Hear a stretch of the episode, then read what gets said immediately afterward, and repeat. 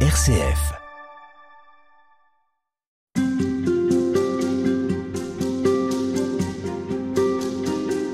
C'est un moment important dans la vie d'un chrétien, un moment dont il est beaucoup question, et dès le plus jeune âge, je veux parler de la prière, et Père Patrick Royanet, vous en avez fait un objet d'étude. En tout cas, c'est le cœur de votre livre publié aux éditions Salvatore et intitulé et tu ne réponds pas une théologie de la prière, un livre pour lequel vous avez reçu le Grand Prix Spiritualité du Salon RCF du livre et des médias chrétiens de Dijon. Alors c'est un livre qui fait un peu le tri entre tous les poncifs, toutes les idées reçues qui se sont fossilisées sur ce que devrait être ou ne devrait pas être la prière. Père Patrick Royanet, bonjour. Bonjour. Alors vous êtes prêtre du diocèse de Lyon, docteur en théologie et en anthropologie religieuse. Et en vous lisant, c'est vrai que je me disais qu'il y a une attente énorme sur la prière, j'irais presque jusqu'à dire une certaine pression autour de ce qui serait une prière réussie. D'où vient que les chrétiens portent une exigence sur ce lien à Dieu qui soit aussi marqué? Là, vous me posez une question qu'il faudrait presque poser à un sociologue. Euh, en, chrétien, euh, évidemment, euh, comme pour tous ceux qui pratiquent une religion, la prière est un moment important parce qu'elle est censée mettre le croyant en relation avec son Dieu.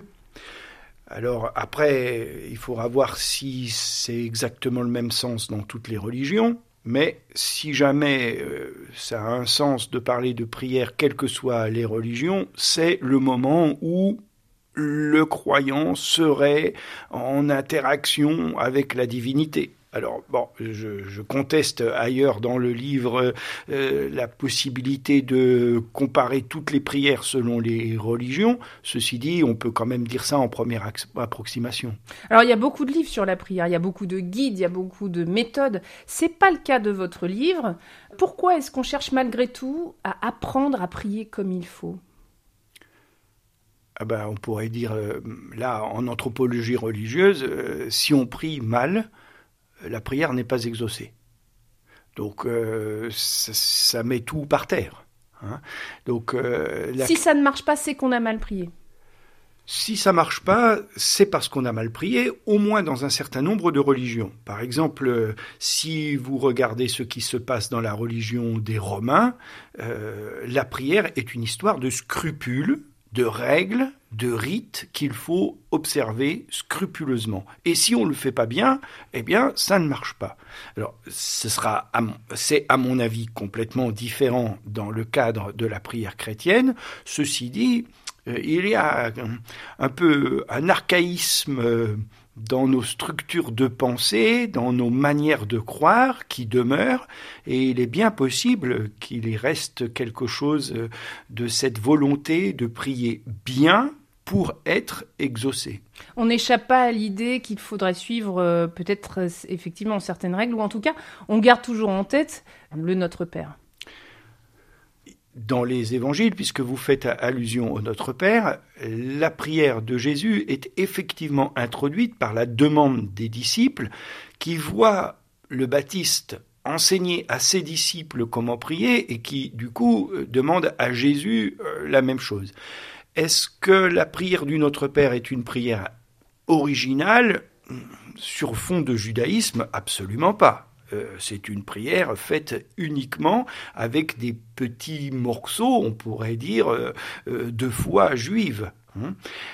mais peut-être que si on veut essayer de regarder un enseignement sur la prière dans le Nouveau Testament, c'est peut-être pas le Notre Père qui doit être le plus scruté, ou du moins qui doit être scruté à l'exception du reste. Il faut regarder comment fait Jésus et une des choses euh, que je trouve particulièrement importante, c'est que Jésus ne prie pas dans un lieu sacré, on ne le voit pas prier au temple. Quand il va au temple, c'est pour enseigner, c'est éventuellement pour en chasser euh, les marchands, mais euh, on ne le voit pas prier au temple. À la synagogue non plus on le voit commenter euh, les Écritures, mais on ne le voit pas prier. Et où est-ce que Jésus prie? Dehors et de nuit. Alors là, il y a une espèce de rupture par rapport aux conceptions classiques dans les religions, si on peut euh, rassembler les religions euh, sous un seul chapitre. La prière, pour Jésus, ce n'est pas un acte religieux. On n'est pas dans le cadre de la religion, à savoir le temple, à savoir des pratiques rituelles. Qu'est-ce qui se passe la nuit? Il n'y a rien pour cadrer les choses. Et peut-être qu'on reviendra à cette histoire de nuit pour parler de la prière, mais moi, évidemment, ça m'intéresse beaucoup que la plupart du temps, ce soit de nuit que Jésus prie. Ce détail, s'il est biographique, a aussi une signification par rapport à la théologie elle-même de la prière. Pourquoi est-ce que c'est la nuit et pourquoi est-ce que c'est dans un lieu désert? Alors, bah on peut s'attarder sur l'histoire de la nuit parce que de toute façon, euh, on en aurait parlé tôt ou tard dans cette émission.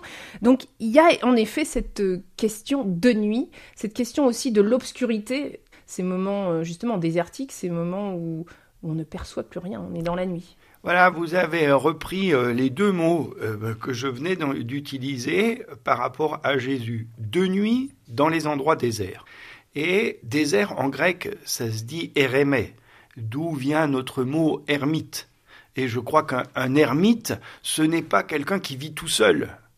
Un ermite, c'est quelqu'un qui est dans le désert et éventuellement en communauté dans le désert.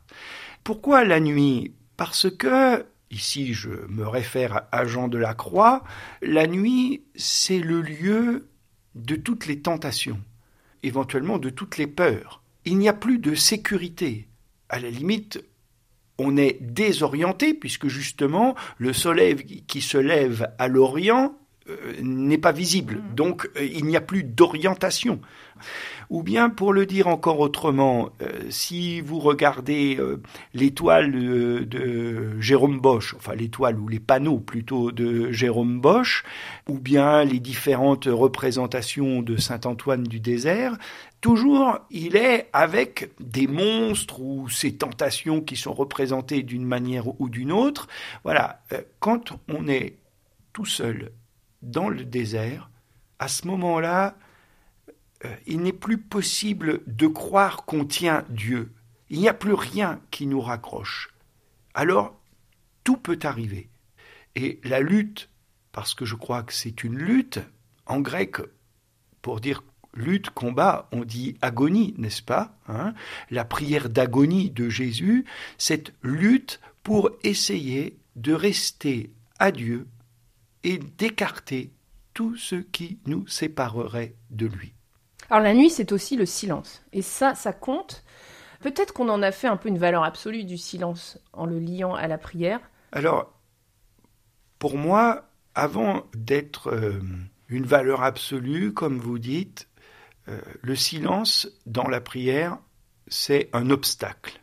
À savoir, quand nous sommes dans la prière, Dieu ne répond pas et nous sommes perdus. Nous voudrions bien qu'il réponde. Et que se passe-t-il? Voilà. Et ce que j'essaye de faire dans ce livre, c'est ne pas aller trop vite expliquer euh, la chance du silence, euh, mais de faire parler cette difficulté du silence dans la prière. Dieu ne répond pas.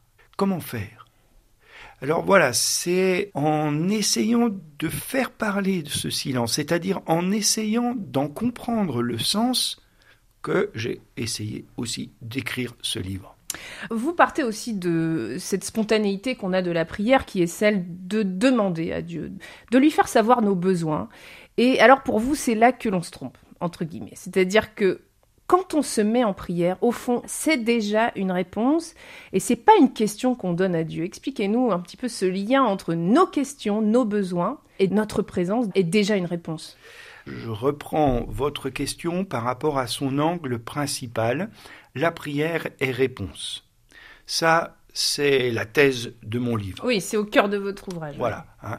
C'est-à-dire euh, que nous demandions que nous rendions grâce, que nous soyons dans la louange, que nous soyons dans la demande de pardon, quoi que nous fassions, notre prière est toujours une manière de répondre à l'amour de Dieu qui est premier.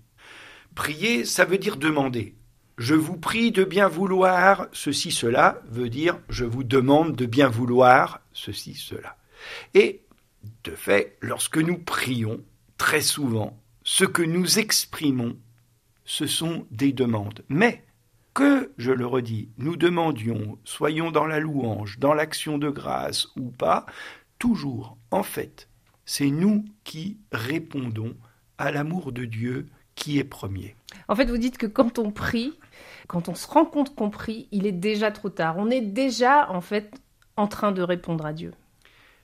Je, je crois que effectivement, la prière, c'est un des moments de la vie pour les chrétiens où ils sont dans l'essai de répondre à Dieu. Plus exactement, ils sont dans l'essai de transformer leur vie, de convertir leur vie en forme de réponse. La vie chrétienne, c'est de transformer cette vie sous forme de réponse. On a souvent l'impression, et l'expression du langage le dit, qu'on gagne sa vie, qu'on fait sa vie. Non, non, euh, la vie, on la reçoit, et euh, ça signifie en particulier que euh, vivre, c'est non pas être à l'initiative, mais vivre, c'est se disposer à se comprendre soi-même comme réponse à l'interpellation de l'amour des autres et aussi de Dieu. Merci Père Patrick Royanet. Je rappelle que vous êtes euh, prêtre du diocèse de Lyon, docteur en théologie et en anthropologie religieuse. Euh, vous êtes actuellement en ministère au diocèse de Sens et d'Auxerre. Vous êtes également membre d'aumônerie de prison et puis surtout, vous êtes l'auteur de ce livre dont il est question dans cette interview et tu ne réponds pas une théologie de la prière aux éditions Salvator. Merci à vous.